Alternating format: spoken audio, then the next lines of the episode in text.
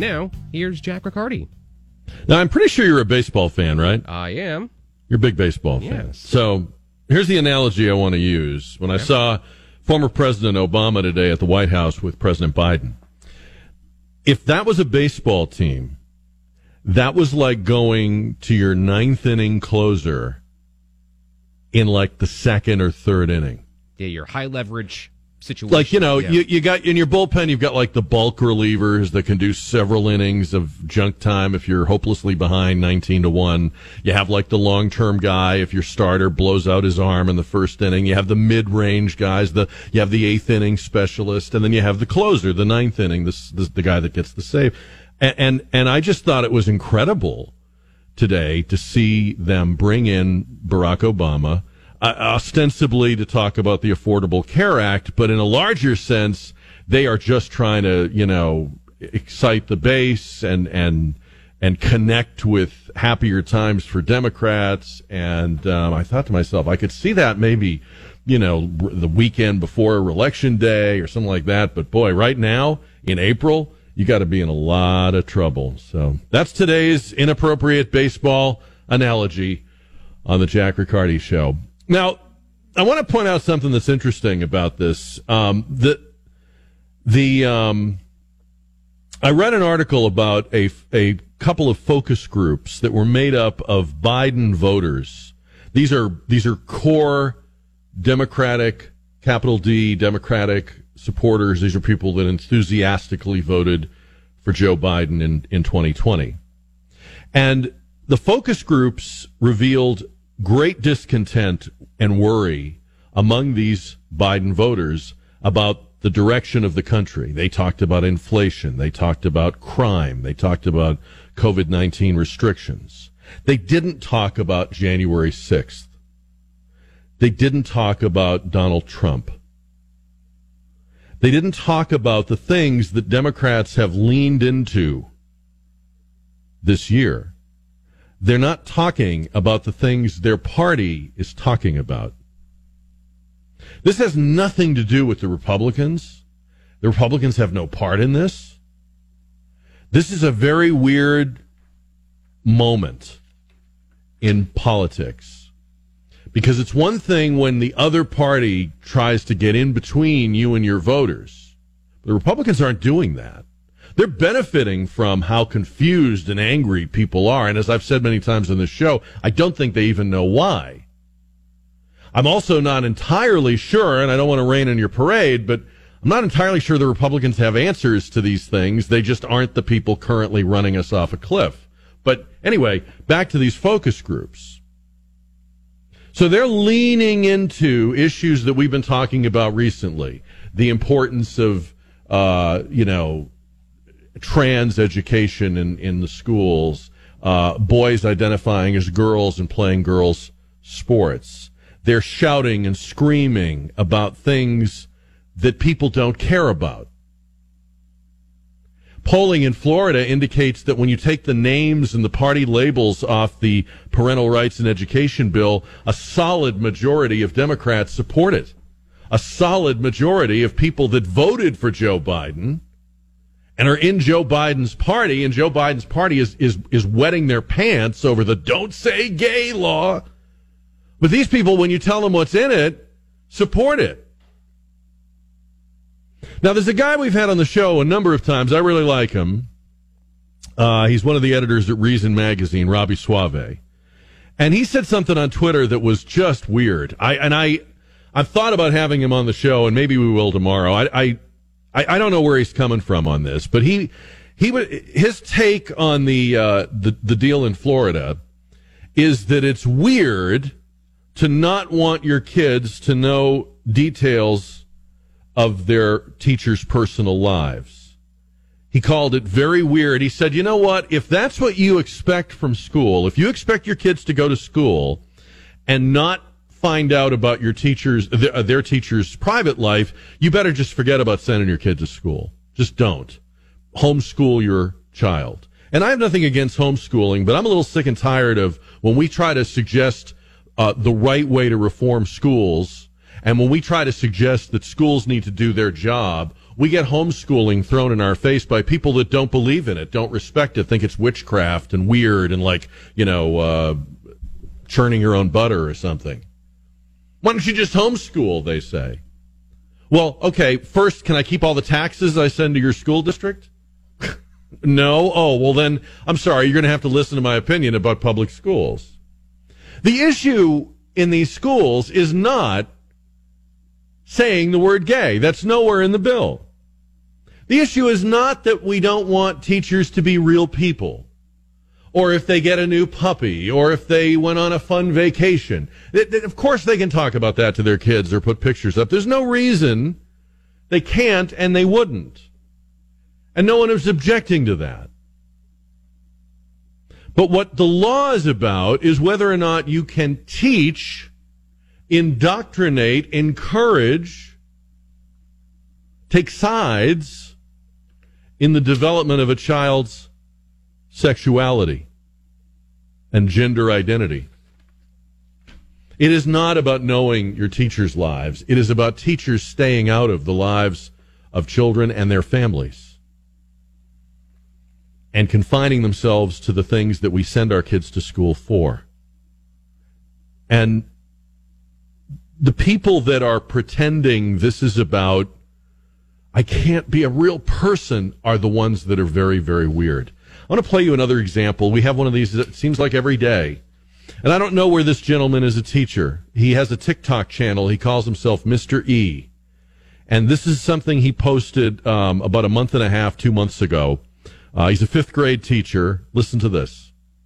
Um, I ended up telling the, my students that I was gay. Um, and how it came up was one of the students Oh, it's like, you know, my mom thinks that you're gay because of your voice. And I'm like, maybe, maybe not. So, so they were asking me if I was, because I kind of alluded that I was. So I kind of let them wonder and ponder on it. And I have like, um, you know, like the LGBT uh, promotional, like, uh, this is a safe community kind of stuff, the rainbow stuff all up in my room. And I told them, I'm like, if you look around the room, that should give you an answer to your question. So I did officially tell them. Um, they, of course, went berserk. So instead of teaching social studies today, um, they just asked me a whole bunch of questions about being gay. So I think it was pretty well. I, I, I don't know if he's a teacher in Florida or not, but this is what I'm talking about. I don't know. What, I don't know what your concern is, but this is what I'm talking about. By the way, I like the fact that he called the LGBTQ uh, material promotional material. Did you notice that? Isn't that giving away the game? It's promoting. I'm I'm putting up promotional material. Um, I, I don't want to be mean, and I, and I and I don't want to come off that way, and I hope I don't come off that way. He seems like a very sad guy. He seems like a very lonely guy. Apparently, he doesn't have anybody to talk to his own age, so he has this he does this communing with his kids. He's dying for them to ask. Oh, I hope they'll notice. I hope they'll ask so I can tell them. I, and and he needs the valid. He's a grown man, and he needs the validation of children for his his life choices. And he's happy. He thinks it's cool that they didn't do the subject matter that day.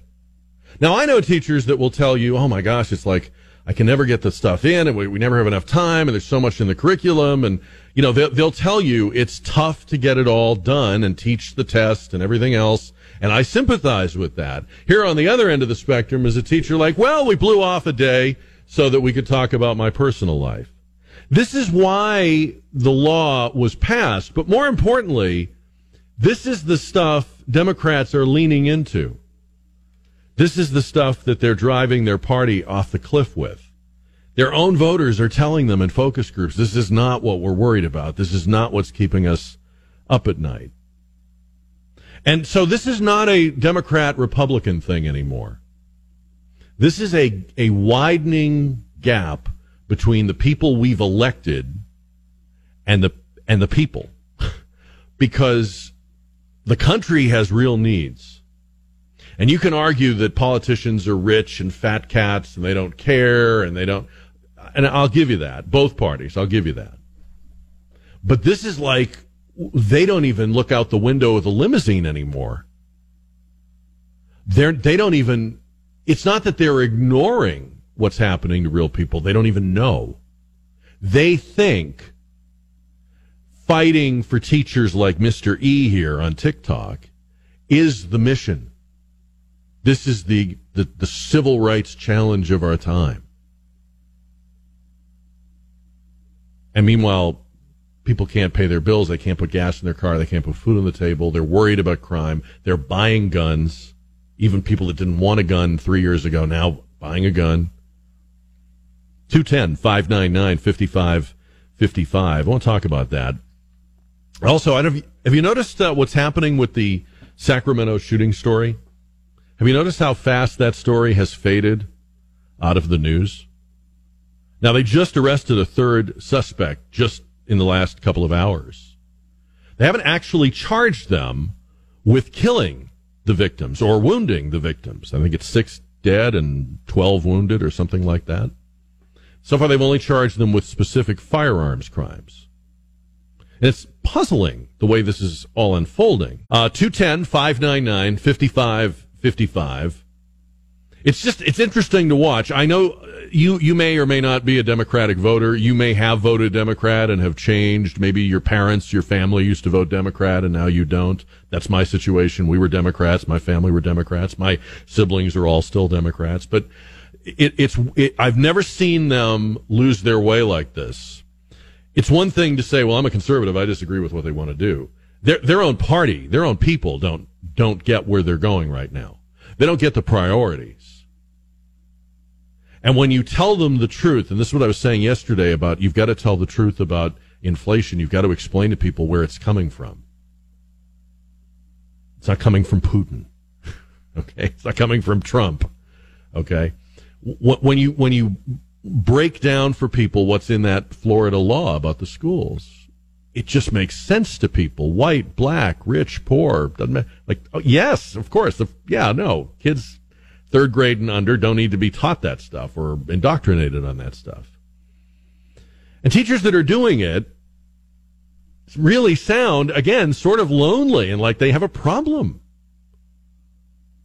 I'm not, I'm not trying to pick on this guy. He, he sounds like he needs a friend to whom he can talk about this stuff. His fifth grade classroom is not that place, I don't think. There was a controversy in New York. The city had put out a uh, deal about, um, it was from the Department of Health, and they had made a reference to black and Puerto Rican mothers and followed that up with a reference to non Hispanic white birthing people. And then they rushed out a correction. We apologize for inadvertently gendering black and Puerto Rican birthing people. I'm not joking. This only matters to people that write this stuff in the real world. You're a mother. No offense. You know what I mean. You're that kind of mother.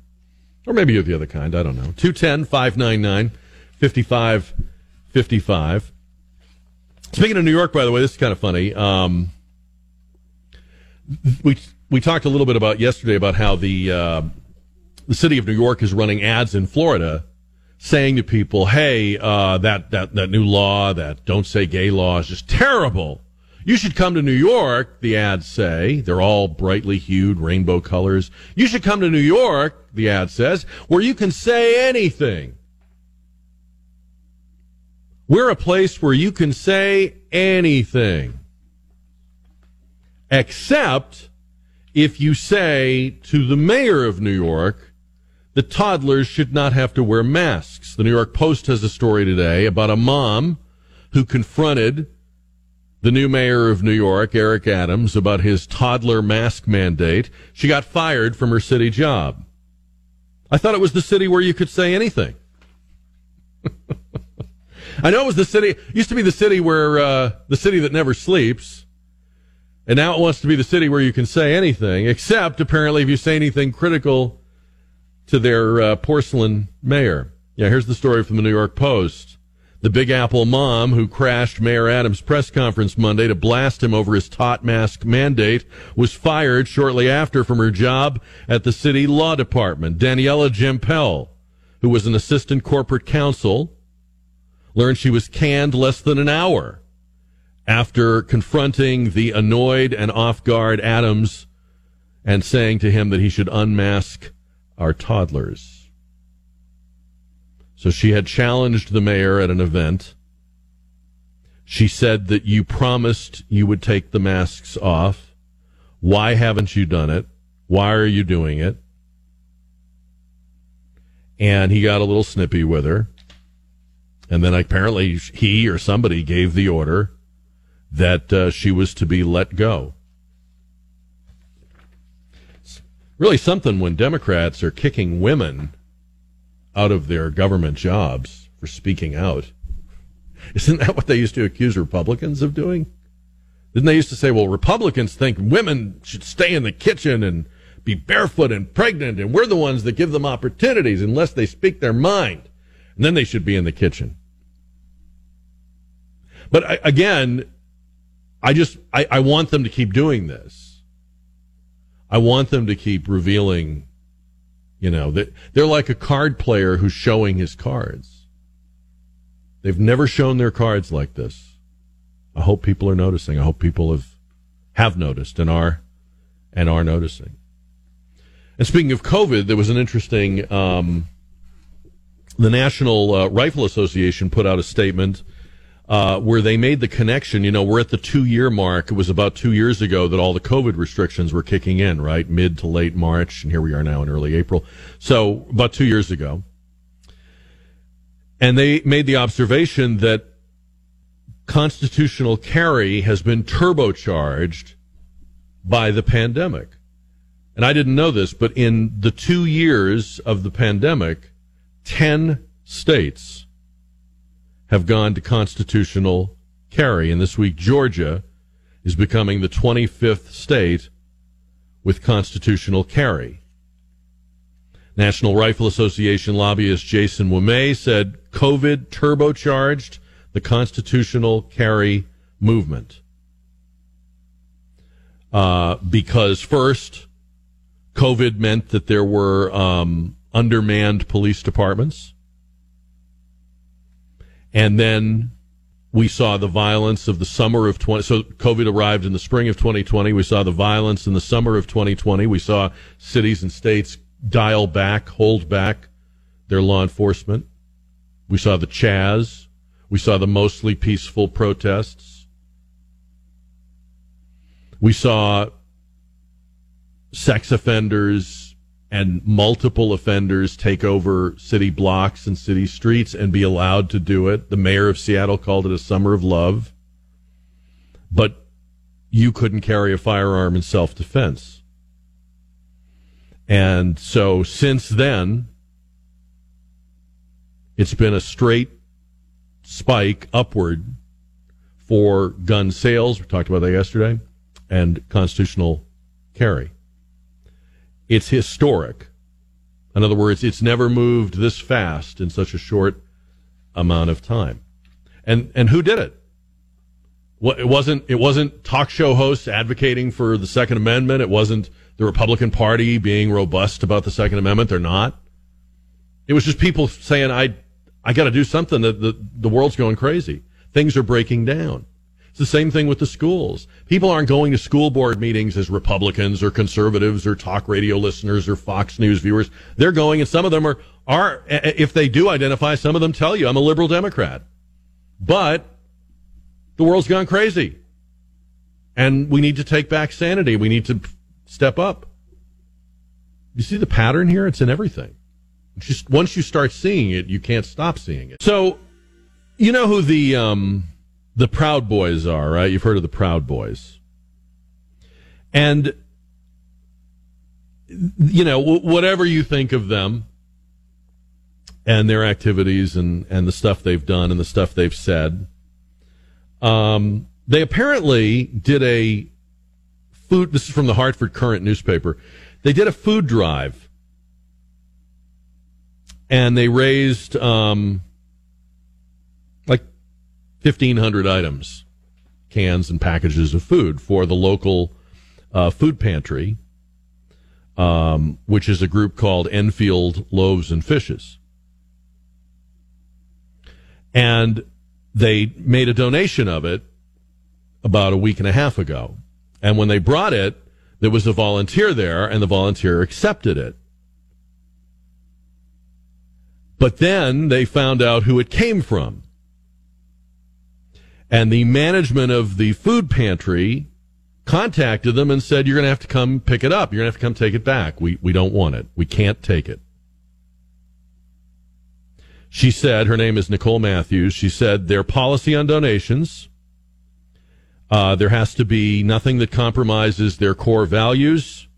There has to be compatibility between the intent of the donor and the organization's use of the gift.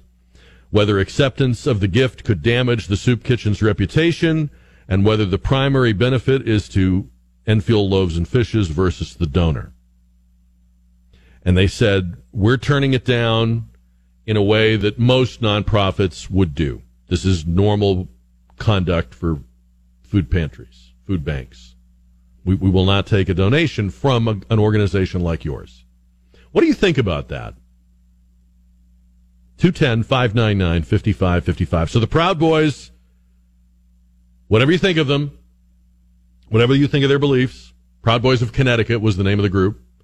They did the, uh, the, the charity drive. They got the stuff. And so they went and picked it up and they they say they distributed it on a smaller basis to other organizations. I guess you know a little bit here and a little bit there, maybe without saying who they were. Um, I, I don't like them. I have no use for them. But isn't the core mission, to use her words, to feed hungry people? Not only is that the core mission, it would seem like that is actually the only mission. So it's okay to have rules and, and guidelines, but if that was a meal someone is not eating, if that was a meal some family is not getting, if that was another night that some kid went to bed hungry in Connecticut, I don't, I don't get what the, what, have we accomplished here? Now, I'm not naive. I realize that when groups give to a food bank, whether it's the SA Food Bank or any food bank, they give, many of them, not all of them, but many of them give for the PR value of it, right? So if you're a corporation, uh, if you're a, a school, whatever it is, if you do a food drive and you deliver a big bunch of stuff to your local food pantry, you're to I guess brag is the right word. I don't mean that in a bad way, but you're gonna you're gonna let everybody know, hey, we had a great time, we had a wonderful turnout, uh, we broke the record. This is the most we've ever raised. We were proud to deliver it to the local charity. Here's a picture of us dropping it off or whatever. I mean, companies do this, schools do it, clubs do it.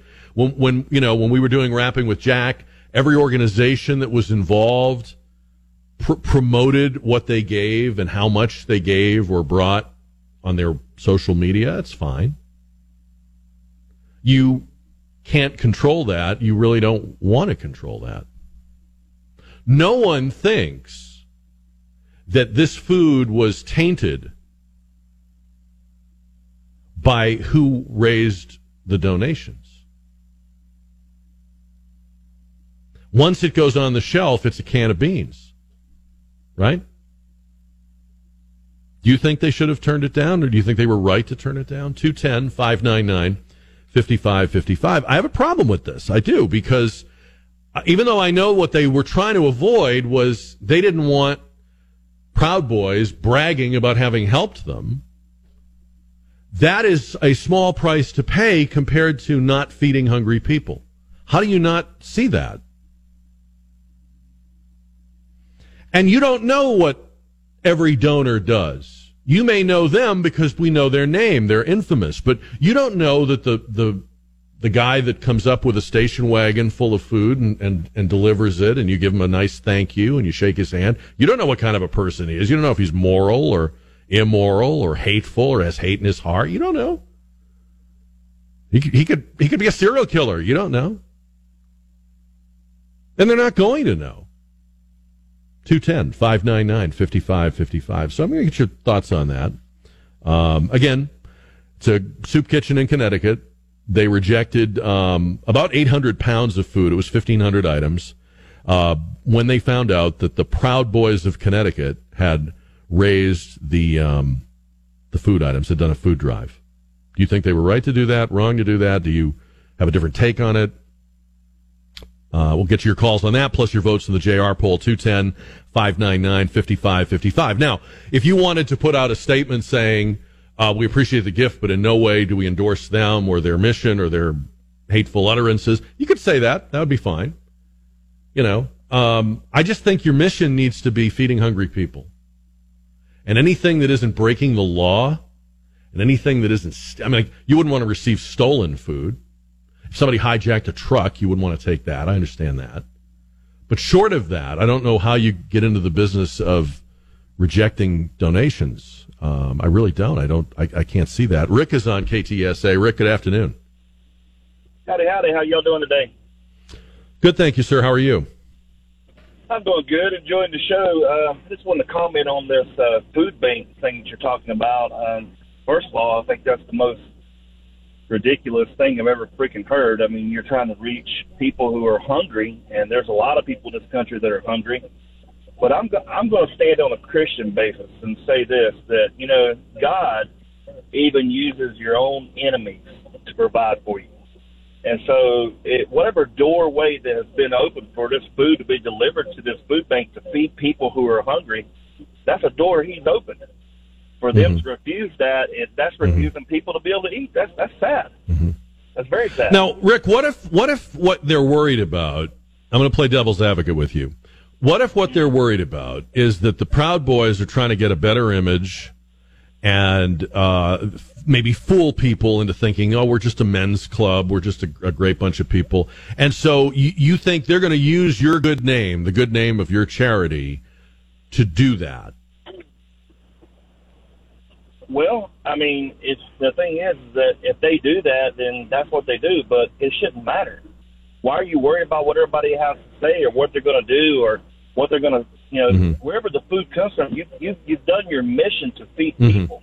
Right. The most important thing is to build a feed Right. people. It, it doesn't matter where it comes from because, you know, any door. Well, it would matter. It would matter if it was stolen. It would matter. You know, it would matter if it was like uh, expired food or stolen. But yeah, I know. I get what you're saying, and I agree with you. Your mission is to feed hungry people, not to not to decide they don't need to eat because you're unhappy with who donated the food. right. Yeah, Rick, thank you for the call. I appreciate it because that's what they did. They decided, well, we're we're not going to feed X number of people uh, because we don't like this donor. I don't like the donor either, but people got to eat. 210 599 5555. Sarah is on KTSA. Hi, Sarah. Hey, it's hot out there today. Yes, Uh, it is. I agree with your prior caller, but I also want to say Loaves and Fishes is a national organization, and I, I wonder up the food chain of the food chain what the thoughts are from them. Because shame on them, uh, because that shows a, a, a heart and a, and a redemption. You know, even if it's just a tiny crack in the redemption for Proud Boys, that they're doing something positive in the community. And do you think that that food bank doesn't apply to all nationalities, all races, all and, and Mhm. the Proud Boys aren't aware of this. Mhm. So maybe that was just like an an inch towards give them credit for some redemption there, um, and maybe use that as a doorway into that organization to say, you know, hey, maybe we can turn turn you folks around and Okay. on the right side. The other thing is some some people would have, for many, in the beginning, believed that Black Lives Matter meant that other lives didn't, or or white lives, or brown lives, or Asian lives. Mhm. That the implication by the name alone that Mhm. those other lives didn't matter. Mhm. So should uh, someone be offended because Mm, donated by Black Lives Matter? interesting. I'm yeah. sorry, that doesn't apply to us all. Yeah, very interesting point. Very good point. Well, Thank you, Sarah. Uh, both of these, Rick and Sarah, are great points. So, a Connecticut food bank accepted and then returned a donation of food. Now, I, I'd never heard of this. I could imagine if it was expired or there was something wrong with the quality of it. Or I suppose if, God forbid, you found out that somebody had stolen food and then donated it to you, would be the right thing to do, would be to, to give it back to whoever it was stolen from. But none of those were the case. Instead, Enfield Loaves and Fishes returned 855 pounds of food because it had been donated by the local chapter of Proud Boys. So what do you think about that? 210 599 5555. Dev is on KTSA. Hi, Dev. Hey, how's it going there today? Good, sir. How are you? Uh, I am good, but uh, you know that really upset me because I wonder how the people who needed the food feel about this. Were they did they concerned if it was sponsored by whoever? They only concerned about getting food and eating and feeding their kids. As a person, and you know, as a person who grew up in that type of home growing up, we didn't care where we got the food Right. or who sponsored it or who did it or donated it. Only thing we were concerned about was not starving. So, have they Right. asked the people who needed those donations how they felt about this? That's a great point. That's a great point. I mean, they were talking about their mission and this violated their mission, but they really only have one mission, right? Which is to feed people. Exactly. That's like saying the blood bank. Oh, I can't accept blood because you know, hey, it came from a um, a racist person. I can't accept that blood and give it to another person. You know what, Dev? I, I agree with you, but let's not give them any ideas, okay? That sounds Thank like. I that sounds like we'll be talking about that next week. Thank you, Dev. Stay cool. 210-599-5555. I I understand. I do I understand the PR piece of this.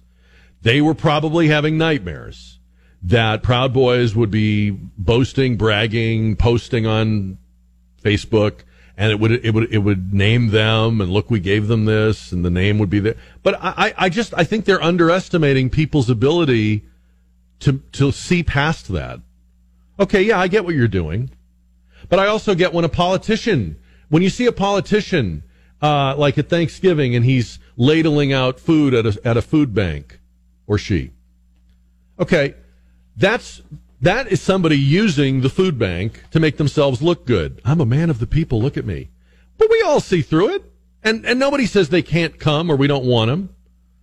Politicians are the number one posers and, uh, you know, if you will, uh, exploiters of charity. But we let them do it.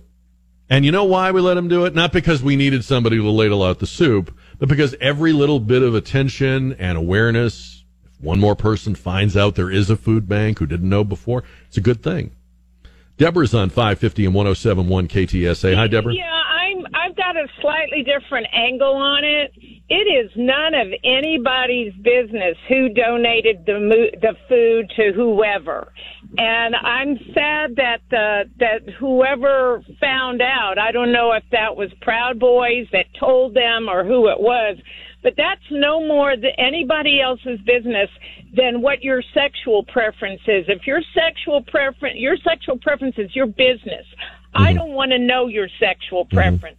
But so just go ahead and if you want to give, but if you're going to start advertising about the fact you gave, that's a whole different, or telling me that I got Well, but people do. I mean, everybody does that. Every group will advertise that they And if- gave. And if that's what you want to do, then I don't want your food anyway. I'm sorry. Oh. From anybody or just from the Proud Boys? I, I know I don't want your food if you see a need to advertise that you gave. Oh, but uh, Deborah, you're not being realistic. Um, they get a tremendous amount of corporate support from companies that then, you know, brag or or or uh, publicize the fact that they gave. You don't want to turn that down. That's ridiculous. That, that oh, I, I'm just saying my opinion on this. Okay, all right. Well, I, I accept your opinion. I appreciate your call. I think you're I think you're wrong because uh, I'll say, as somebody that's been running a, a charitable drive for many years, um, I was fine with banks and corporations and charitable groups and schools and uh, whoever supported Rapping with Jack, and we gave them all the love and support we could, and we posed for pictures with them a million times, and they, I'm sure. And I, when I say boast, I don't mean it in a, in a pejorative way. I need to find a better word, but you know, they boasted about the fact that they helped, or they brought gifts, or they brought X number of people to the event. You, you would not want to tell people in the community they could not take credit. That's a better way to say it. You wouldn't want to tell people, hey, if you give to us, you can't take credit. I, I disagree with that. Um, but I think you're underestimating people's ability to know that that's what people are doing. And it does not reflect on the group that is distributing the, the, the benefits, okay, that's helping people. You know, there's a lot of sinners that drop a coin in the basket at church. Pretty, probably pretty bad people. They're not all saints, but that money goes to good causes. We want it. We welcome to the KTSA Kinetico Quality Water Softeners Newsmaker line, Foreign Desk News Editor Lisa Daftari. Lisa, good afternoon to you. Good afternoon.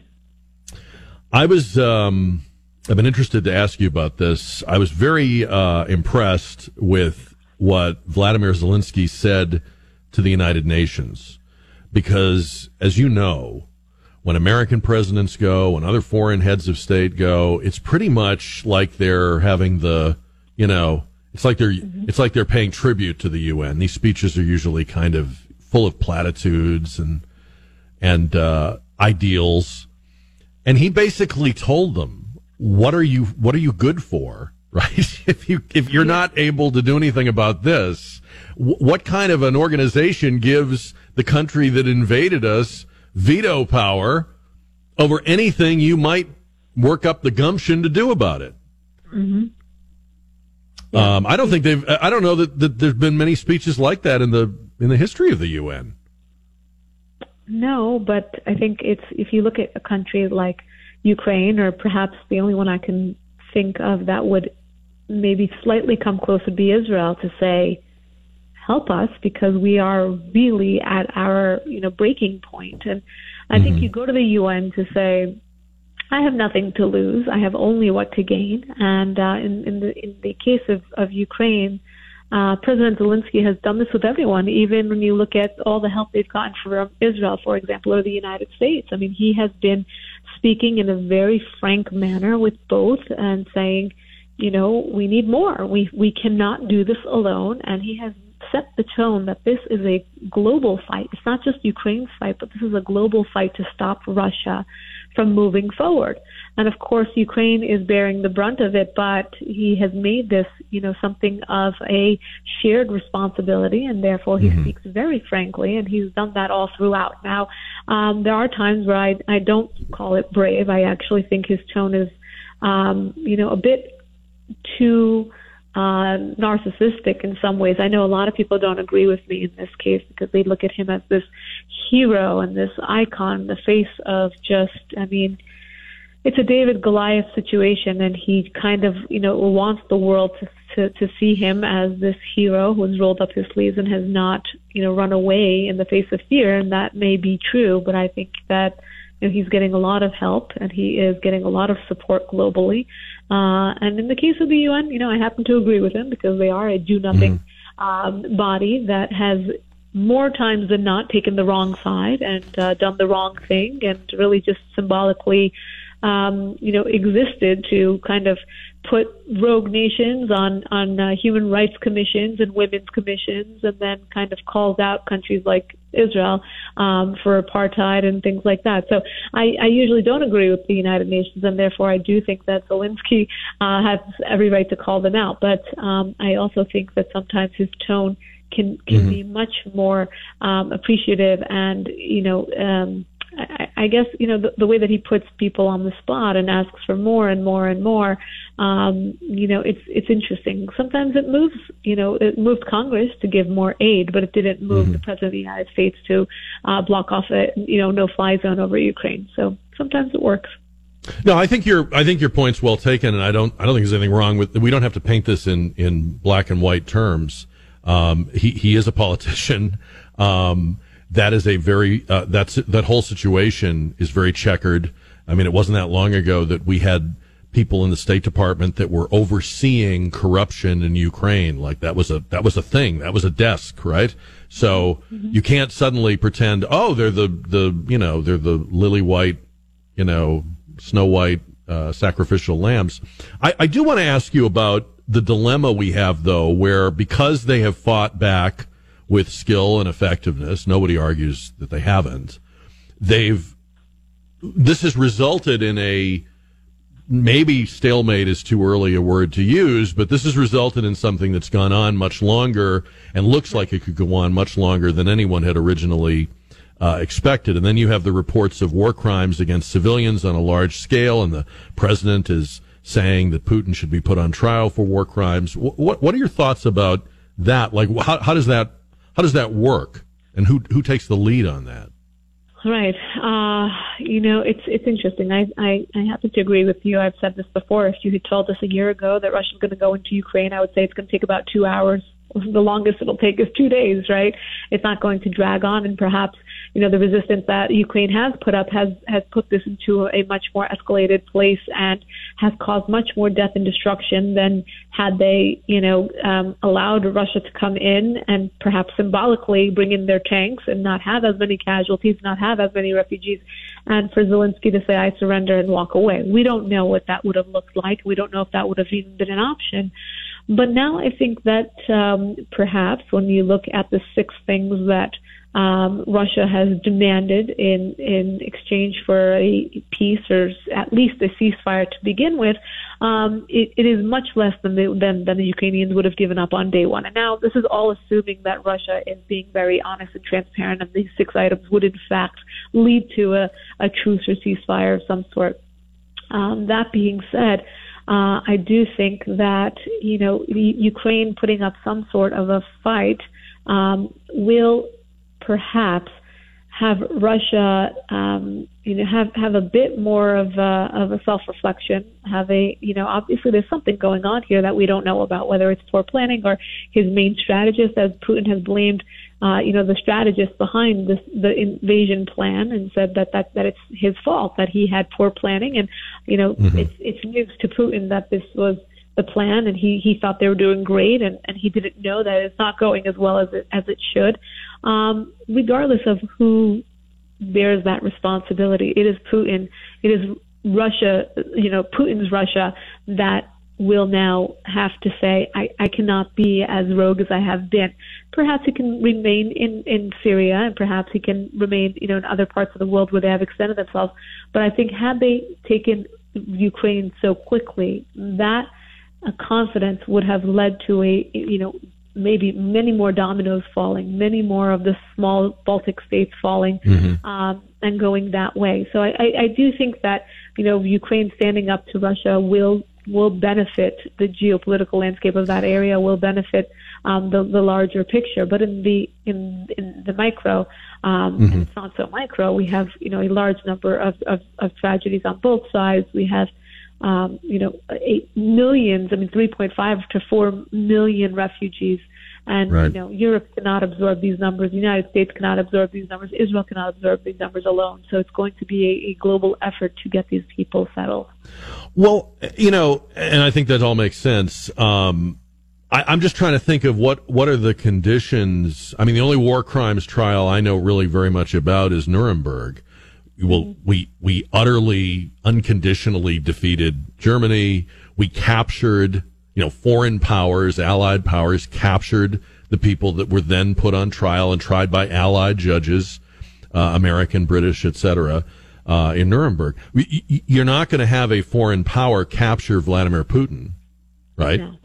So you're going to try him in absentia. You're going to, you know, what, what are you going to put him on the people's court? I mean, what what is this going to what is this going to mean? And what, so I don't dispute that what he's doing is criminal, but what does it mean when when our politicians call him a war criminal? Where does that go? Does it trivialize that term?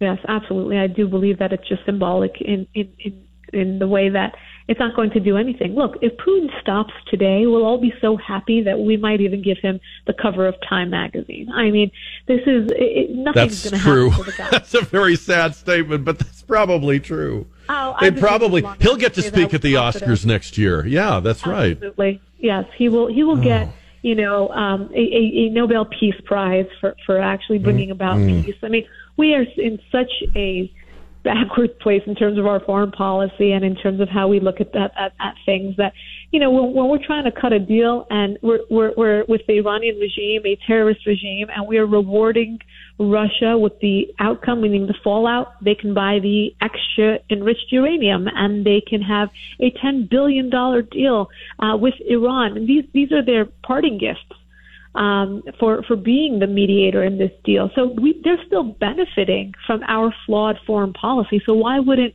he be a celebrated hero if he stopped yeah. all of this? And if he doesn't, he still wins. So it's a win-win for Putin. That's why this calculation is so easy for him. He has absolutely nothing to lose. I mean, other than these B-list uh, uh, troops of his that he's, you know, you know, senseless deaths and lives being lost and people's fathers and brothers um, being taken out because of, of Putin's whimsical idea to go in there. Um, I do, you know, I, I don't mean to speak so flippantly about this. This is obviously very, very tragic, and there's an absolute war going on, and there are, again, senseless deaths on both sides. But I do believe, to your point, that when we throw around these concepts, and many of these sanctions, for that matter, are just symbolic in nature. So I do think that these bureaucrats that go to work in Washington D.C. day in and day out, and they or or go to the UN and and they come up with these terms like we're going to call him a war criminal. Wow, that's going to really yeah. make Putin shake in his boots. He doesn't care yeah. about these terms. So he doesn't care about these, you know, uh, any one of these uh, global um, bodies that are going to call him a name or try to come up with a tribunal, you know, to to, to what what what will be the outcome the the bottom line is this, Jack, and I think that we've we've talked about this before. Is that he is an absolute statesman and he's a calculated one. So he has made his calculations. He knows his equations.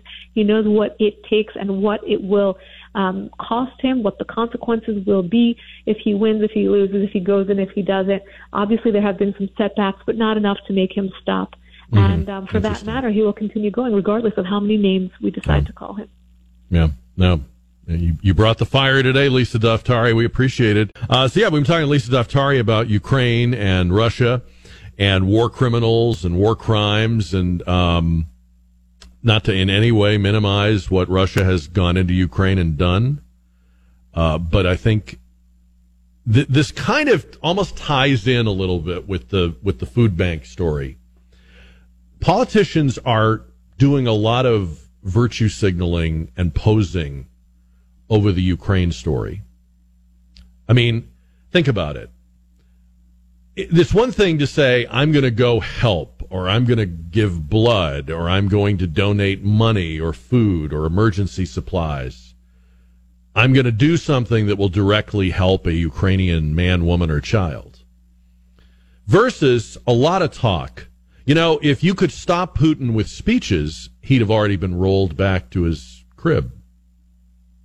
And the politicians are talking this thing to death. But they spend a lot of time saying empty stuff like war criminal and war crimes. You can't have war crimes trials unless you capture him. How are you going to impose the sentence? Right? You're going to get the, the, the bounty hunter to go get him? And then, you know, it's sort of like with the food bank. You, you, you have a lot of people that do a lot of posing and posturing around charity and charitable work. All that matters is whether hungry people get fed. That's all that matters. So we were talking about a Connecticut soup kitchen that um, accepted and then rejected uh, a donation of food items from Proud Boys of Connecticut. And your thoughts on that? And David is on KTSA. David, good afternoon. How you doing, Jack? I just wanted hey, David. to say, and I don't know if it's being brought up before, but I bet if that donation was a cash donation, they wouldn't be giving it back. Hmm. Yeah, because once think? the bills change hands, who knows where the where the bills came from, right? I mean, I, I, get that they keep a record and they probably write receipts and they probably have to they probably have to keep by law they probably have to keep you know a paper trail of where things come from. But I understand what you're saying. Um, I think either way, if you're feeding people, that should be all that matters agreed. I've given yeah. cash donations, and uh, I doubt that they would uh, return that.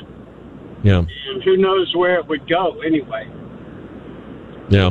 I had a I had a guy I had a guy email me a few minutes ago and said, "Well, what if they had donated it in the name of somebody else or through some third party? Is there really any difference to that?" And there really isn't, is there? Not at all. Yeah. David, thank Thanks. you. Have Thanks for the good call. Good to have you, sir. You too. Uh, 210 599 5555. Yeah, they, um, they accepted it. This happened on March 27th, and there was a volunteer on duty and didn't know, I guess, didn't know the, the policies. And then the executive director has come out subsequently, and this is in the Hartford Courant newspaper, and said, well, we, we have rules about this, and um, we just will not accept uh, from a group like that. And one of the things she said was that one of their rules is is the primary benefit of the gift to the soup kitchen or to the donor. I, I'm sorry, that's very naive. Um, both both are beneficiaries because donors get to take credit for what they give. I mean, you know that, right? I mean, whether you personally do it or not, maybe you don't do it. Maybe you don't take tax write offs when you make a tax deductible donation. Maybe you don't uh, when they give you the little um, placard to put your name on at Valero because you donated to the MDA telethon or something. You don't fill one out. That's okay. That's cool. But people do. Lots of people do. And, and the nonprofit world thrives and, and believe me, welcomes uh, people in the corporate world, people in the political world that are giving and taking credit for giving because they know that's a big part of, of getting stuff and building awareness and building bridges and relationships. I mean, there's people in nonprofits and, and all they do all day is, is build those relationships. And it's a two way street. It is. Nothing wrong with that. It's, very, it's enterprise. And you have to be enterprising if you want to feed a lot of people or help a lot of people. So I, I'm look, I'm not ripping these people. They run a food kitchen. They're, I'm sure they're good people, really good people. God bless them for the work they do. But I think they might have got this one wrong. Um, so we're get, we're getting closer to what will be the certain Senate approval of Judge Ketanji Brown Jackson to the United States Supreme Court. We haven't talked about it much because I got to be honest with you, I, I'm just not that interested in it. If if she's going to be approved, and it, it would appear, barring some lightning bolt, that she will be. Um, and they have the votes and what have you. And it really is a, you know, you're changing out a left leaning judge for a left leaning judge. I understand there are differences. I understand people have specific concerns about stuff she said about the Constitution. You could even argue that Justice Breyer was much more, despite being liberal, was much truer to the Constitution than she seems to be. But this is where we're at because of the election. Okay. But I did have to point this out to you because I think this, this says so much about Washington. There's now three Republican senators that have announced that they will vote for her. And you're not going to be surprised by who they are, right? Susan Collins, Lisa Murkowski from Alaska, and Senator Mitt Romney. But the Romney uh, announcement is interesting because he um, voted against Ketanji Brown Jackson for confirmation to the federal bench. So she's on the, the DC circuit. And when she was appointed by President Biden to that, Senator Romney voted against her. How do you assess someone as being unqualified for the lower court, but qualified for the higher court? Well, he's not going to explain it. No one will ever make him explain it. That's really what's wrong with Washington right there. I mean, it's just, that makes no sense. I mean, I, I, I could tell you what I think about Mitt Romney's motivations. I, I don't think he's a bad person, but I think he's one of these people that, that became unglued by Trump. And uh, look, we would have been better off if he had defeated Obama in 2012. I, mark my words, no matter what you think of him now, that would have been a better direction for the country, but it didn't happen. And then Trump came along, and like a lot of people, he lost his ish over Trump. And um, he did a lot of things that seemed to be about sticking it to the Republican Party or punishing the base of the Republican Party for its robust and undying support of Donald Trump. He just cannot You know, I, I don't mean to speak disrespectfully of, of Senator McCain, but this is how Senator McCain would probably be conducting himself were he still alive. God rest his soul. But yeah, I mean, you voted against her for the lower court, but you're going to vote, you're announcing you're going to vote for her. Did she get a lot better in a year? I mean, right? And um, he's done some other stuff. The whole thing he when he mixed it up with Tulsi Gabbard and accused her of treason, and you know. And then there's Tim Scott, the senator from South Carolina. Um, he has announced, he announced yesterday uh, that he's a no vote for Ketanji Brown Jackson. Uh, he said in part, the historic nature of Judge Jackson's nomination reinforces the progress our country has made. Uh, however, ideology must be the determining factor, not identity, when considering such an important lifetime appointment. It's clear that Judge Jackson's judicial philosophy and positions make her the wrong choice, et cetera, et cetera. Um, and he cited some of the things she said and some of the positions that he took. I cannot, uh, I will be voting no on Judge Jackson. And there, the left had a meltdown over this. Now, why? I mean, Tim Scott's a Republican. You don't expect many Republican votes for the nominee of a Democratic president these days. That's not how it works anymore. It used to work that way, but it doesn't work that way anymore. What's the meltdown about? Well, the meltdown is because Tim Scott's black. What's he doing? Can you believe it? And when they say that, I, I don't look. I'm I'm not here to speak for black people, but I don't know how that is not the most condescending, patriarchal thing you could possibly say. You're basically saying he needs to know his place. Isn't that what you're saying? Is aren't you saying he's he's he's not staying in his lane? He's not doing what he has been told to do? I mean, his position is predictable. It's consistent with his ideology. If you didn't know his race, you wouldn't even think twice about it. But because he's a black Republican senator, the left had a complete, just, you know, grand mal meltdown, just couldn't believe it. And um, they suggested that he was paid off or bought off.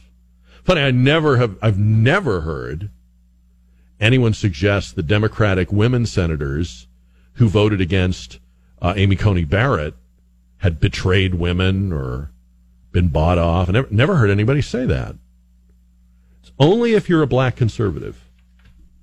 I know we have race problems in this country, but maybe the worst one we have is the tolerance of open and hypocritical abuse of black people who vote Republican or are conservative or are Christian or don't swallow whole the, the left's line about race. If you deviate a little or you think a little independently of, oh, then all bets are off.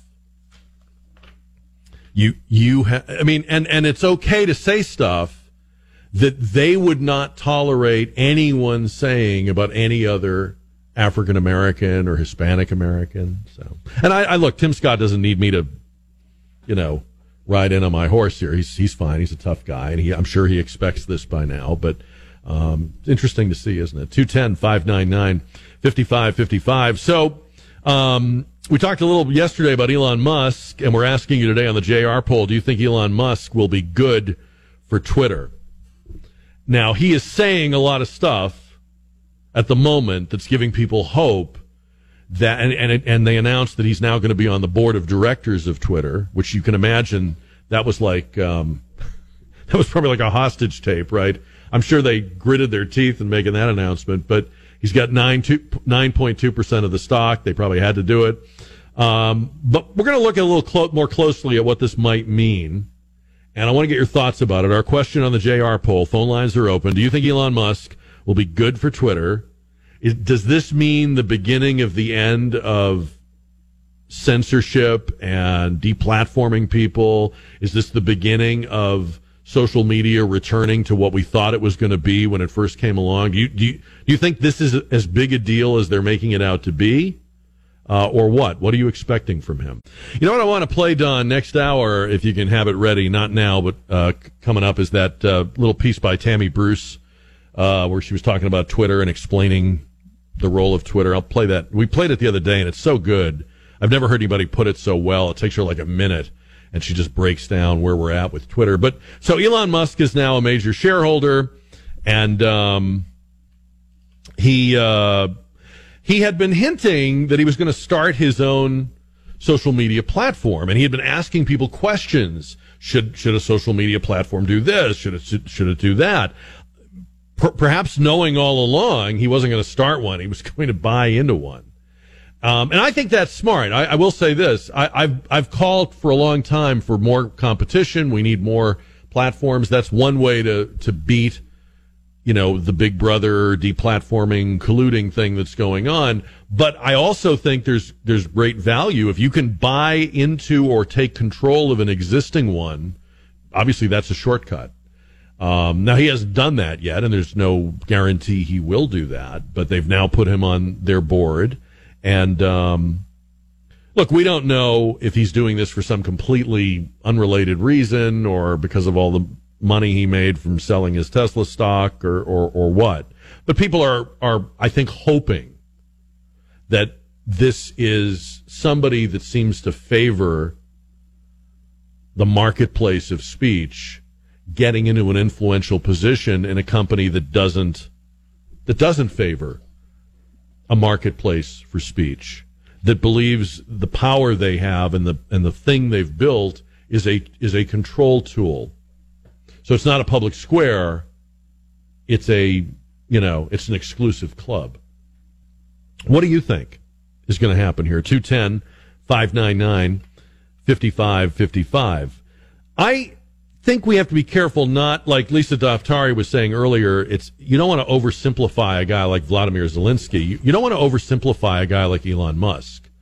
Uh, and I I don't want to get too in the weeds here, but Elon Musk has said some things that are whack. Okay, uh, not that long ago, uh, he was t- he had gone to China, and he was tweeting out how glorious that was the word he used. China's economic achievements were and how great it was that they had built um, all of this infrastructure.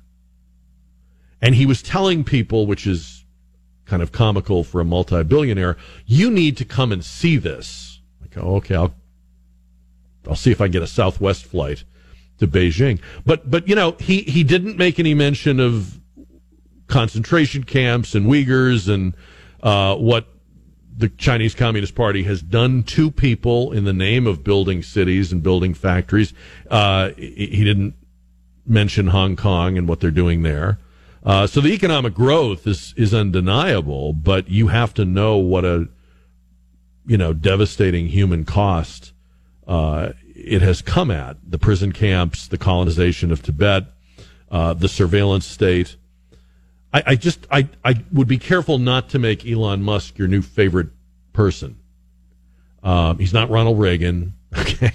He and he he may wind up being very good for Twitter, but he may be very good for Twitter for reasons that are not the reasons you would have wanted him to do it.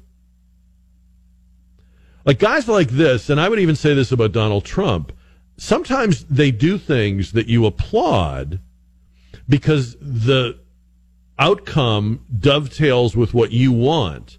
But they're not doing it for the reason you would have done it or you wanted it done. They're making a business deal. They're they're increasing their their wealth. They're multiplying their dollars. And there's nothing wrong with that as long as you understand that's what they're doing. They're they're not crusaders. They're not altruistic. They're they're good businessmen. They're good at multiplying their money. That's what they do. And I think if Elon Musk is good for Twitter, and I think he could be, that will be probably why. Because it's not just a cesspool. It's not just a, you know, it's not just in collusion with the deep state. It's also really a, an imploding platform. And I'm sure he's looking down the road and thinking, hey, if they keep this up, they're not going to keep growing. So we'll see what happens. Of course, he's also, you may have heard, in the electric car business. I read a piece today on a blog that I follow. It's Auto Evolution, and it was saying that um, there's been a skyrocketing demand for electric vehicles in the United States, driven by the high cost of fuel. Study done by Cars.com searches for electric vehicles. So people, you know, using the Cars.com platform to search searches for electric vehicles up 173 percent in the last month. But you have to read between the lines here. They're not saying everybody's buying electric cars. People on both sides of you now own electric cars in their driveway. Look, no, they're saying people are searching them. Well, searching them is finding out how scarce they are. Searching them is finding out how expensive they are. Researching them is also finding out things like range limitation and range anxiety and the issues with batteries and charging stations. So the adoption of electric vehicles is not skyrocketing, but people are starting to turn to them. You're a car guy, Dennis. I mm-hmm. mean, uh, do you see yourself going electric? Uh, sometime in the future, but for me, it, I it'd have to be like a commuter car or something that that would be good on a day to day basis, but not something I'd take on a long road trip. Mm-hmm, mm-hmm. Um, is there some is besides range? Is there some other factor that's not presently at work that needs to be for you, like well, price or? I kind of like the uh, sound. Performance. Of, I like the sound of an exhaust. So. oh man, you know what? I'm with you there, and and I'm wondering. I seriously wonder if at some point in the future they'll just either synthesize or have you know digitally recorded car sounds. Yeah, I know there are some brands that that you know that make sounds when you're going faster and it, well like in Europe where they have a lot of electric uh, lorries and trucks they've actually had to Volvo actually had to add a an engine sound yeah. because people were getting hit. Yeah. you know pedestrians were getting hit because they didn't hear it coming. Um, but yeah I could see what you're saying. Like if it's a performance type you know sporty looking electric vehicle giving it a little uh, oomph yeah. just to give you that feeling you know and also, um, you just want it to be fun. Like I want a car that's fun to drive. That's. I know I know there are a lot of people out there just like it as a I don't want to say an appliance, you know, but but you know, for some people it's a tool, but for me, it's I I, I need yeah. I need a little bit of a gusto, a little bit of fun to it. All right, those are Dennis's needs. Yeah. What are your needs? 210 599 5555. In Road and Track Magazine, uh, a leading executive at Mercedes, Markus Schaefer, says he's the chief technology officer at Mercedes. He says we're not even close to EVs being as cheap as a gas car. In fact, he says the cost penalty for EVs uh, is not only high, but it's going to go higher in the next few years. So the the gap, okay, the the, the, the price you're going to pay to go electric is going to go up before it goes down. He says. Um, it's far out there, he told Road and Track. I don't see that with the chemistry that we have today. Price wise, the cheapest production EV in America is the Nissan Leaf, which uh, lists at just under 29000 um, To put it in perspective, that's over $10,000 more than Nissan's cheapest gas powered car.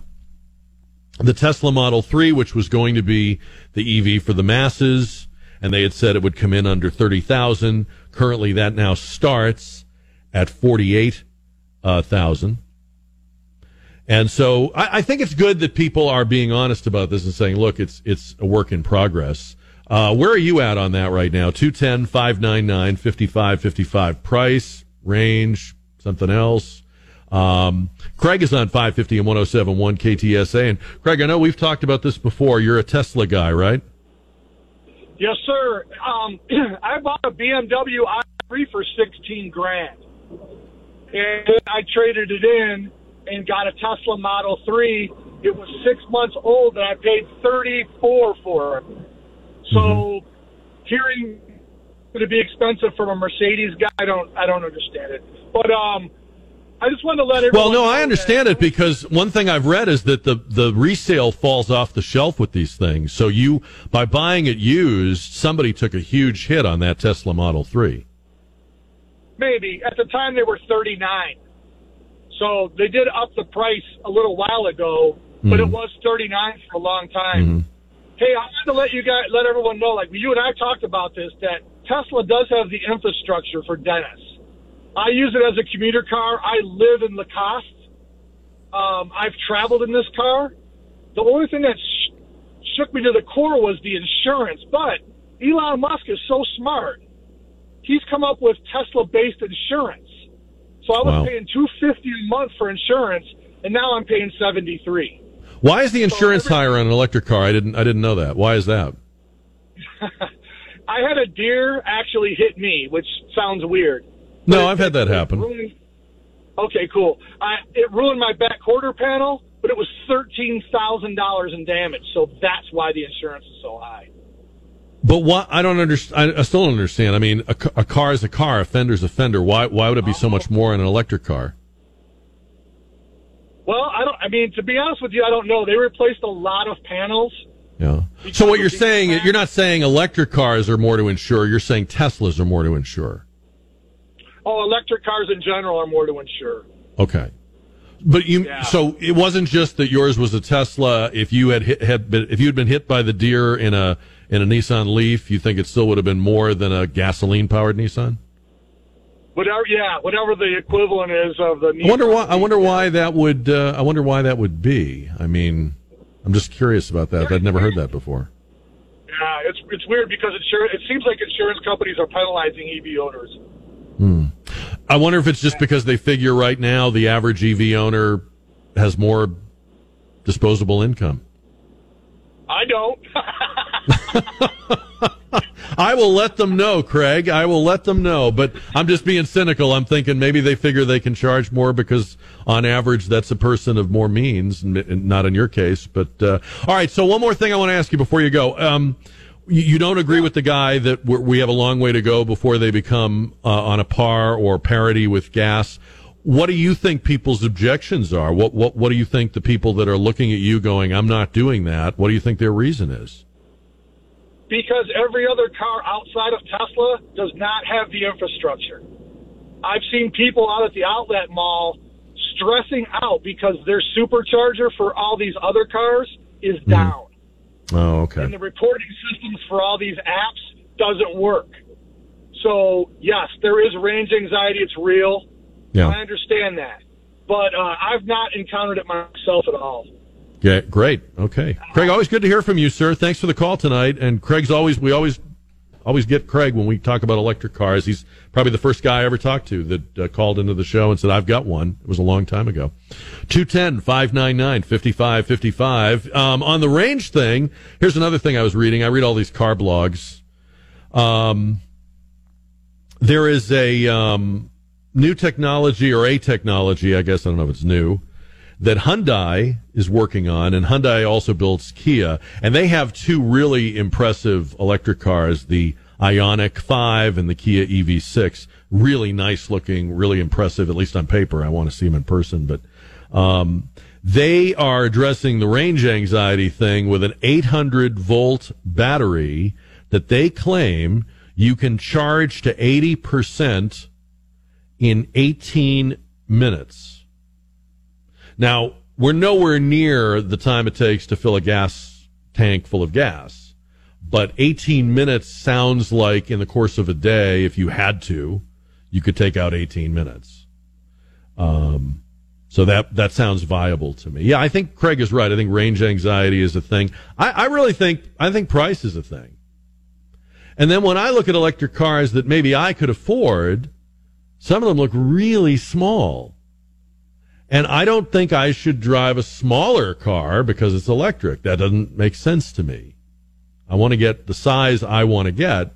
If you can tell me that you can do that with electric, okay. But, um, and I know they come in all sizes, SUVs, pickup trucks, everything. But when I look at what I could afford, I don't want to drive a phone booth just because that's the one that's in my price range. So I, I think, I think the Mercedes guy has a point. I think it's, it's got a ways to go.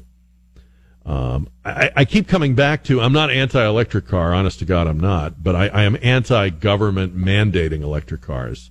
I think we would be way better off if this was market driven, if the consumer was, you know, driving the bus, if there was competition, you know, among all the different ways of uh, moving people. So if we were really having a marketplace where gas competed alongside electric, which competed alongside other things, maybe hybrid and plug-in hybrid and uh, hydrogen cell and anything else that may come along. But government right now is picking a winner, right? They've put guardrails up and, and they've said only electric. And they're not letting there be a competition. They're not letting the public, the marketplace decide. In the whole history of the automobile, okay, which is over 100 years old, the marketplace decided. And they're not letting that happen. Something tells me that's going to turn out to be a mistake. Maybe I'm just set in my ways, but I think I think people got it right before, and I think people would get it right now. Asia writes to Jack at KTSA.com. Hi, Jack. I just bought an electric vehicle. I have the Kia EV6. I love that thing. I want to go for a ride in that thing. Uh, Asia writes, I absolutely love it. I get 300 miles to the charge. My insurance is not higher. It's the same as it was, maybe a little cheaper than the gas vehicle I had before this, which was a Mazda. The big difference I have found in this electric vehicle versus a Tesla is the charger. A Tesla charger does not fit my EV charger, but they do sell adapters so that you can use a Tesla supercharged station on a regular electric vehicle not associated with Tesla. So different experience there with the EV. Um, where do you see yourself on that? 210 599 5555. Jason is on 550 and 1071 KTSA. Hi, Jason. Hey, how you doing, Jack? Good. How are you doing? Oh, I can't complain. Just got home from work. I was listening to you the whole way, so I had to catch up where you were at when I came in the house and got changed clothes. But uh, so uh, which part are we talking about? Having the electric vehicle? Are we talking about Elon Musk still? We can talk about it. We can talk about any. Look, first of all, you don't have to change clothes to call me. Uh, you can call me. In, you, you, can call me wearing anything. But um, yeah, we can talk about both of them. I mean, it says here on the screen you have a hybrid, or you own a hybrid. Yeah, yeah. So we got a uh, my wife's company car. She got a Toyota Rav Four Prime, which is the one that you can plug in mm-hmm. uh, and charge it, and then it runs on gasoline as well. Uh, the thing about that one is it runs good. It has good, you know, uh, it, it has good get up and go. Uh, but the thing is, is like with the, that model, it only you get about 45 miles to 50 miles on the electric, uh, and then after that, it goes just straight to gas, uh, mm-hmm. and it'll charge up a little bit. Uh, but my biggest concern, the weirdest thing about them is they're convenient and like if they were affordable, I mean, I figure a lot more people would have them.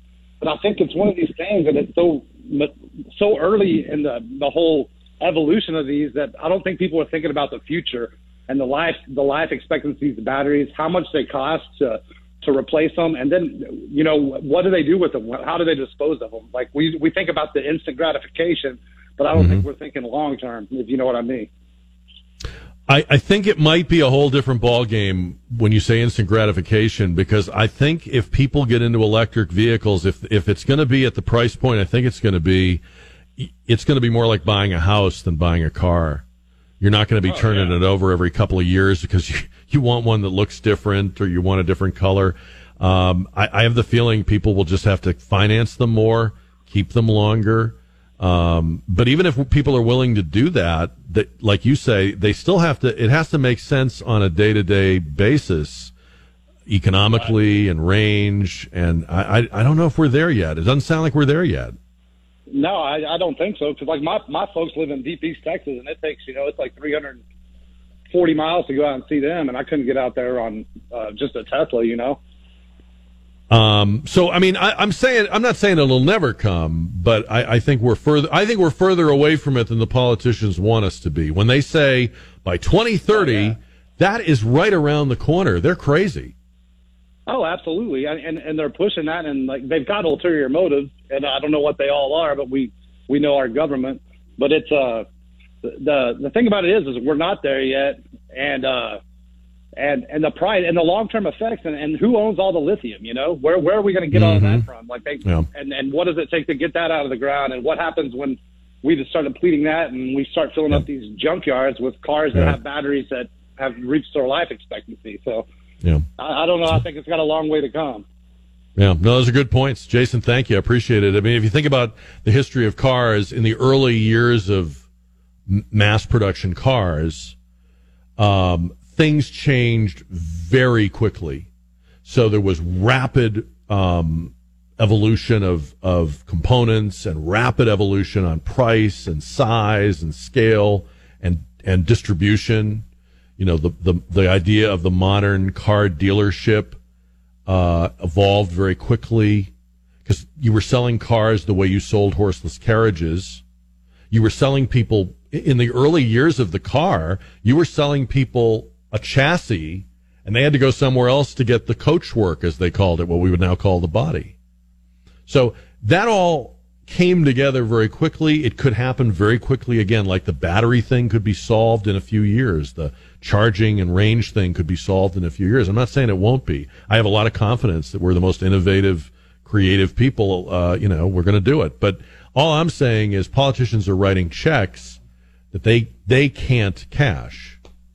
They can only hope that people much smarter than them will will have breakthroughs or discoveries that that they they have not yet made. The other thing, and I'm glad Jason brought up lithium and and uh, rare earth elements that go into electric batteries because wouldn't it have been smarter? I know you're going to laugh when I say this. Like, when have politicians been smart? But wouldn't it have been smarter to first get a handle on the rare earth market. Say we're gonna we're gonna surreptitiously move on this. We're gonna find where this stuff is. We're gonna get our talons into it, and when we know we have control, or or at least access to a plurality of it, if not the majority of it, then we'll announce we're all in on EVs. We did the opposite. We announced we're all in on EVs, and guess who moved in and, con- and cornered the market? Two countries. You don't even need me to name them. You already know who they are.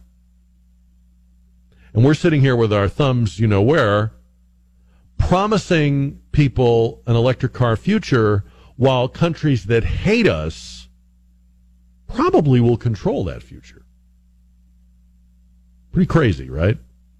Isn't it ironic that we're going to go from depending on a kind of fuel that we used to have to get from countries that hated us.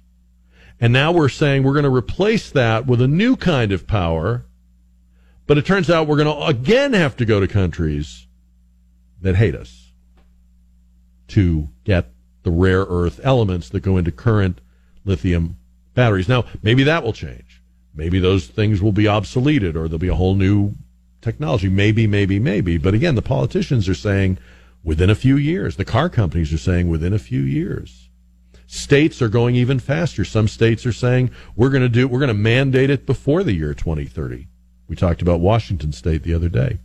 210 599 5555. Lee says no to electric vehicles. Hi, Lee.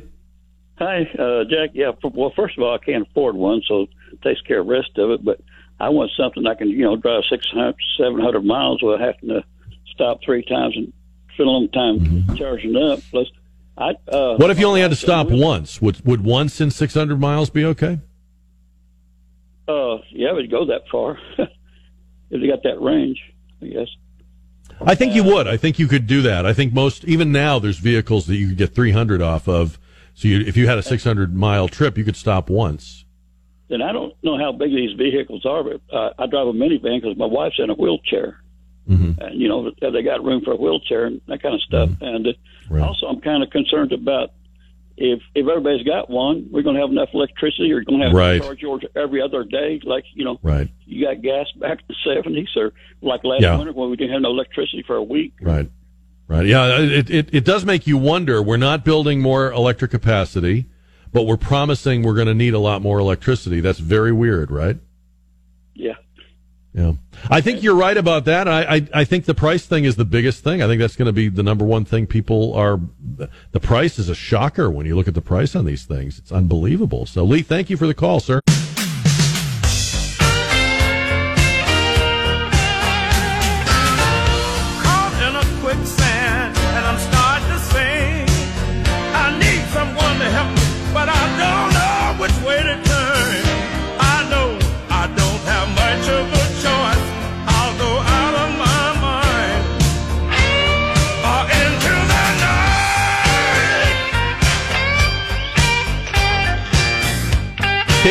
News Time 638.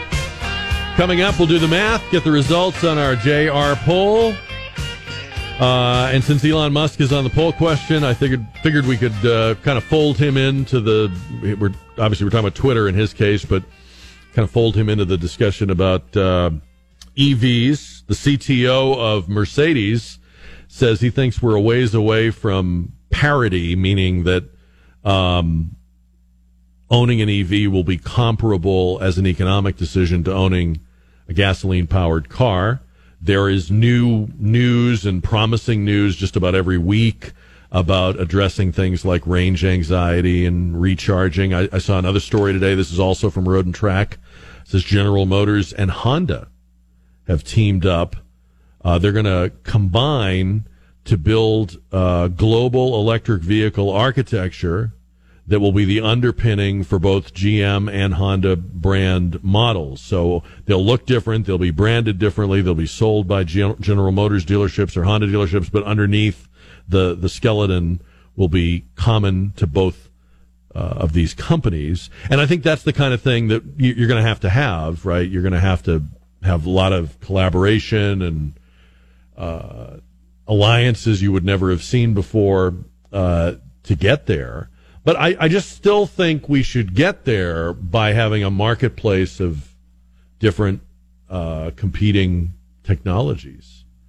And honest to goodness, if you really wanted to be uh, truly free enterprise about this, uh, you'd leave oil and gas vehicles in the mix. They would continue to be in the mix for a long, long time. We're not at the end of gas and oil. We're not, the planet is not going to be dead in six years. Uh, these are not killing the planet. So if we were doing this in a market driven, logical way, yeah, let's have everything compete. But what we're doing instead is this ideological, you know, um, dictatorial government picks winners and losers uh, way, and I, I, I worry about how that's going to turn out. You know, if you look at how that worked with um, green energy subsidies in the Obama administration, it was a disaster. And that was on a much smaller scale than trying to determine how billions of people move around the planet. 210 599 5555. Michael is on 550 and 1071 KTSA. Hi, Michael. Hey. Uh, my wife recently traded in her Z71 for a BMW 330e. Once mm-hmm. the fuel prices went nuts, she was going to the gas station twice, seventy dollars a time. Mm-hmm. Anyway, um, about the future of EVs, at least the near term future is not like Tesla style. You've got to have a plug in hybrid, which has an engine also. So then you don't have to worry about range. And that's what this car is. Mm-hmm. It actually has a pretty small battery with only a 15 mile range, but you use that at strategic times when you're in a traffic jam or when you're almost home or when you're almost at work and you're off the highway. But when you're on the highway, you're right. cruising with the engine and you don't have to stop and wait for some supercharger or something. And there's studies that show that full battery vehicles, like only battery electric vehicles, actually have a worse carbon footprint right. than a regular vehicle because of uh, right. what it takes to make those batteries. Right. Yeah, I mean, we're treating gasoline powered cars today like they're the gasoline powered cars of the 50s and 60s. Those were the ones you could smell when they drove by. Uh, gas powered cars today are vastly more clean uh, than than they were, and so I, am with you. I think that's the way to go to, to to give to make competition and to make combinations. You know, hybrid vehicles where you combine different kinds of fuel. I agree with you. How do you like the 330e? Uh, she it's her first car, so she's really struggling with that right now. That she's been in trucks her whole life, and now she's mm-hmm. forced to a car where she's even more unhappy with our president right now because of that. He won and made her go from a truck to an EV, and yeah. and she's not happy about it. But otherwise, uh, we're kind of a sort of BMW family. My brother goes through them like crazy, and I had a 330i, so we yeah. like it.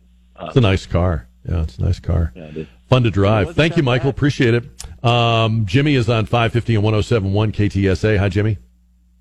Hey, how you doing, Jack? Uh, the biggest problem I have, and I haven't heard anybody mention it, is there's a lot of do-it-yourselfer guys out there. And I had a Prius. I bought it just because I drove so much. but at one time it just said pull over, stop the engine, and uh, call maintenance, and you're you're just stuck. You're at their discretion. Yeah. You have no idea what's actually wrong, and uh, I've never taken my shop my car to a shop, and it just leaves you hopeless. Do you? I hear what you're saying. I do, but do you think that we're probably? It's probably inevitable that cars will be like sealed units. You know, I mean, it's just the the the days of you being able to do that in your own driveway are probably numbered, no matter what. I mean, look at all the engine covers and sheaths that are on cars now. Oh yeah, and you've always been able to tell if if the dealer was trying to pull a quick one on you if you knew anything about cars and you know, Yeah. people are talking about the way they sound or what have you. But now if they tell you it's the flux capacitor, hell, you don't Right. know. It may be the flux Right. capacitor.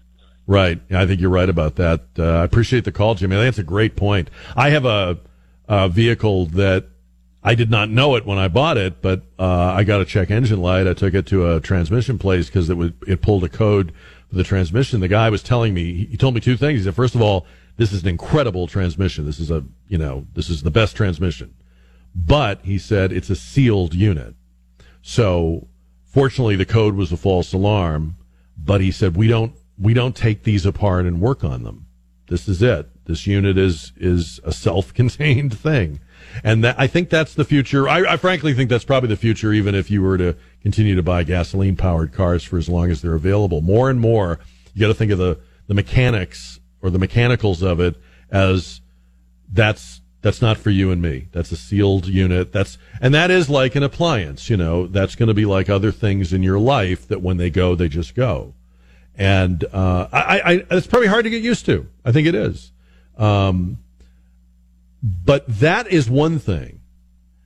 Telling people where we've picked a a future for you, and this is the only future, and this is the only good thing to do. And if you want anything else, that means you're you're killing the planet and you're a bad person. We've never done this before with cars, uh, and this is not how the car evolved and how it became the the thing that it's become, the greatest vehicle of freedom and and and you know the most life changing invention of all time. I, I I think that's I think to let the politicians do this, to let people that have been wrong about way smaller things, and to say, okay, well, I guess you guys know, so you can make this huge decision that will affect every aspect of our lives. I think it's a mistake. And I think it's a mistake that might get reversed because, you know, the current craze is because the Democrats are in power. And I'm not endorsing anybody or trying to push you toward any one candidate, but if you had a, a President Ron DeSantis and a Republican Congress, I wonder if they would uh, move those dates out, those 2030 dates and those 2028 dates, and we're going to mandate and we're going to. I, think those I think those dates are going to change if there's a political reversal in the country. I can't promise you that, but that's just what I think. Politicians are making these choices. Politicians can change these choices. They're not being driven by the marketplace. The the push for electric vehicles isn't coming from you and me. It's coming from them. And I agree with the caller who said there's ulterior motives at work here. There definitely are. They have been at war with the car for a long time. First, because having your own vehicle, having a personal use vehicle gives you power, makes you hard to control. Then they latched on to the idea that it's dirty and it's killing the planet.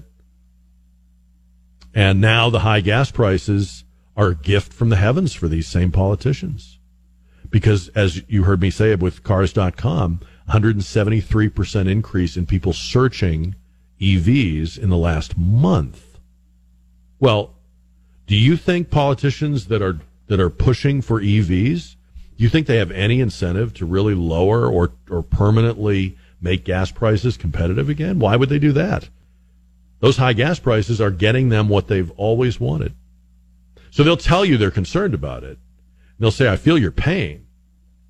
But when the cameras go off and they close their office doors, they're laughing at us because this is hurting us. H E R D, hurting us right to where they want us to be. Um, JR poll powered by Stevens Roofing. The question Do you think Elon Musk will be good for Twitter? Whatever good for Twitter means. 70% said yes, 30% said no. There was a picture on Twitter today, speaking of that, that was it's it's real I, I did not repost it, I will not repost it. A group of trans people who are men posed um, wearing white underwear with red paint on it. And the caption is People have periods. People have periods. I'm having a period right now where I can't stand this kind of insanity. I, I, you know, I never thought I would see the day. I, all my life, I've heard women talk about how awful that time of the month is and getting through it, dreading it, weathering it. And the idea that now people that don't have it would simulate it, envy it, wish they had it, pretend. I, it's, it's just, I, I don't know. So, yes. I'd say we're all going through a period right now, if you know what I'm saying, right? And there was a story today, we didn't have a chance to talk about it. Uh, they're considering in Palm Springs, California, giving every transgender resident universal basic income. So the city would, would pay you uh, if you were transgender. Not for anybody else, only for transgender people. And they're, I guess, very close to doing this. Palm Springs, California. And um, they've got their reasons, which we'll get into tomorrow you may be interested in hearing, or not. I don't know. Um, I wanted to leave you with one more thought tonight, and this is something that um, I did not know about because I didn't watch the Oscars. I didn't, you know. So, like you, I, I heard about the slap, and I've seen the slap a gazillion times, and I'm sick to death of all the post game analysis of the slap, and uh, I don't think anything major is really going to happen. I don't think there's going to be any real consequence for Will Smith. I, I, whether there should be or not, I don't really think there will be. Uh, we've talked about this as if he's on trial for his life. Please, he's not. But apparently, a lot of other things happened at the Oscars. And I, it doesn't make me wish I had watched them. But I wanted to mention this because maybe you didn't watch either, and maybe you didn't know about this. So, at one point at the award show, um, they had this moment where um, they brought out to announce Best Picture winner Liza Minnelli, who has been out of the public eye for a long time, and it turns out the reason is she's battling encephalitis. She's in a wheelchair. She's, I think, 78 and really, really struggling. Um, but they brought her out and they had Lady Gaga come out with her. And I watched this video today. If you get a chance to see it, if you're interested in such things, um, it's it's really quite a moment. I, I think I'm beginning to realize why people love Lady Gaga so much. So she comes out with Liza Minnelli. She's in a wheelchair. Uh, Lady Gaga is holding her hand. She is reassuring her. She's telling her as the audience is applauding, see, they love you and she's helping her, uh, you know, read the nominees. It's a beautiful moment. I think it's genuine. Um, I think it's one of those acts of kindness that is not not. I mean, we should be this way. We should do these things, but it still is admirable when you see somebody take the time. Uh, slow themselves down, humble themselves. Lady Gaga is a big star. She could have said, "Hey, I want my own moment," but she recognized that Liza Minnelli is part of, you know, Hollywood history for a whole lot of reasons. Um, and uh, I'm, I'm not a particularly big fan of either of these women, but I I watched the clip, and again, if you if you have a chance to see it, it's humanity, it's graciousness. And then it may make you wonder why don't moments like this go viral? Why is it always everywhere, not just at the Oscars, not just in Hollywood, but why is it always the aberrant and the obnoxious? And why is it never the gracious and the kindness? and check it out if you get a chance. And I'll see you back on the radio tomorrow at 4, or our show is available anytime you want, wherever you want, on demand, ktsa.com.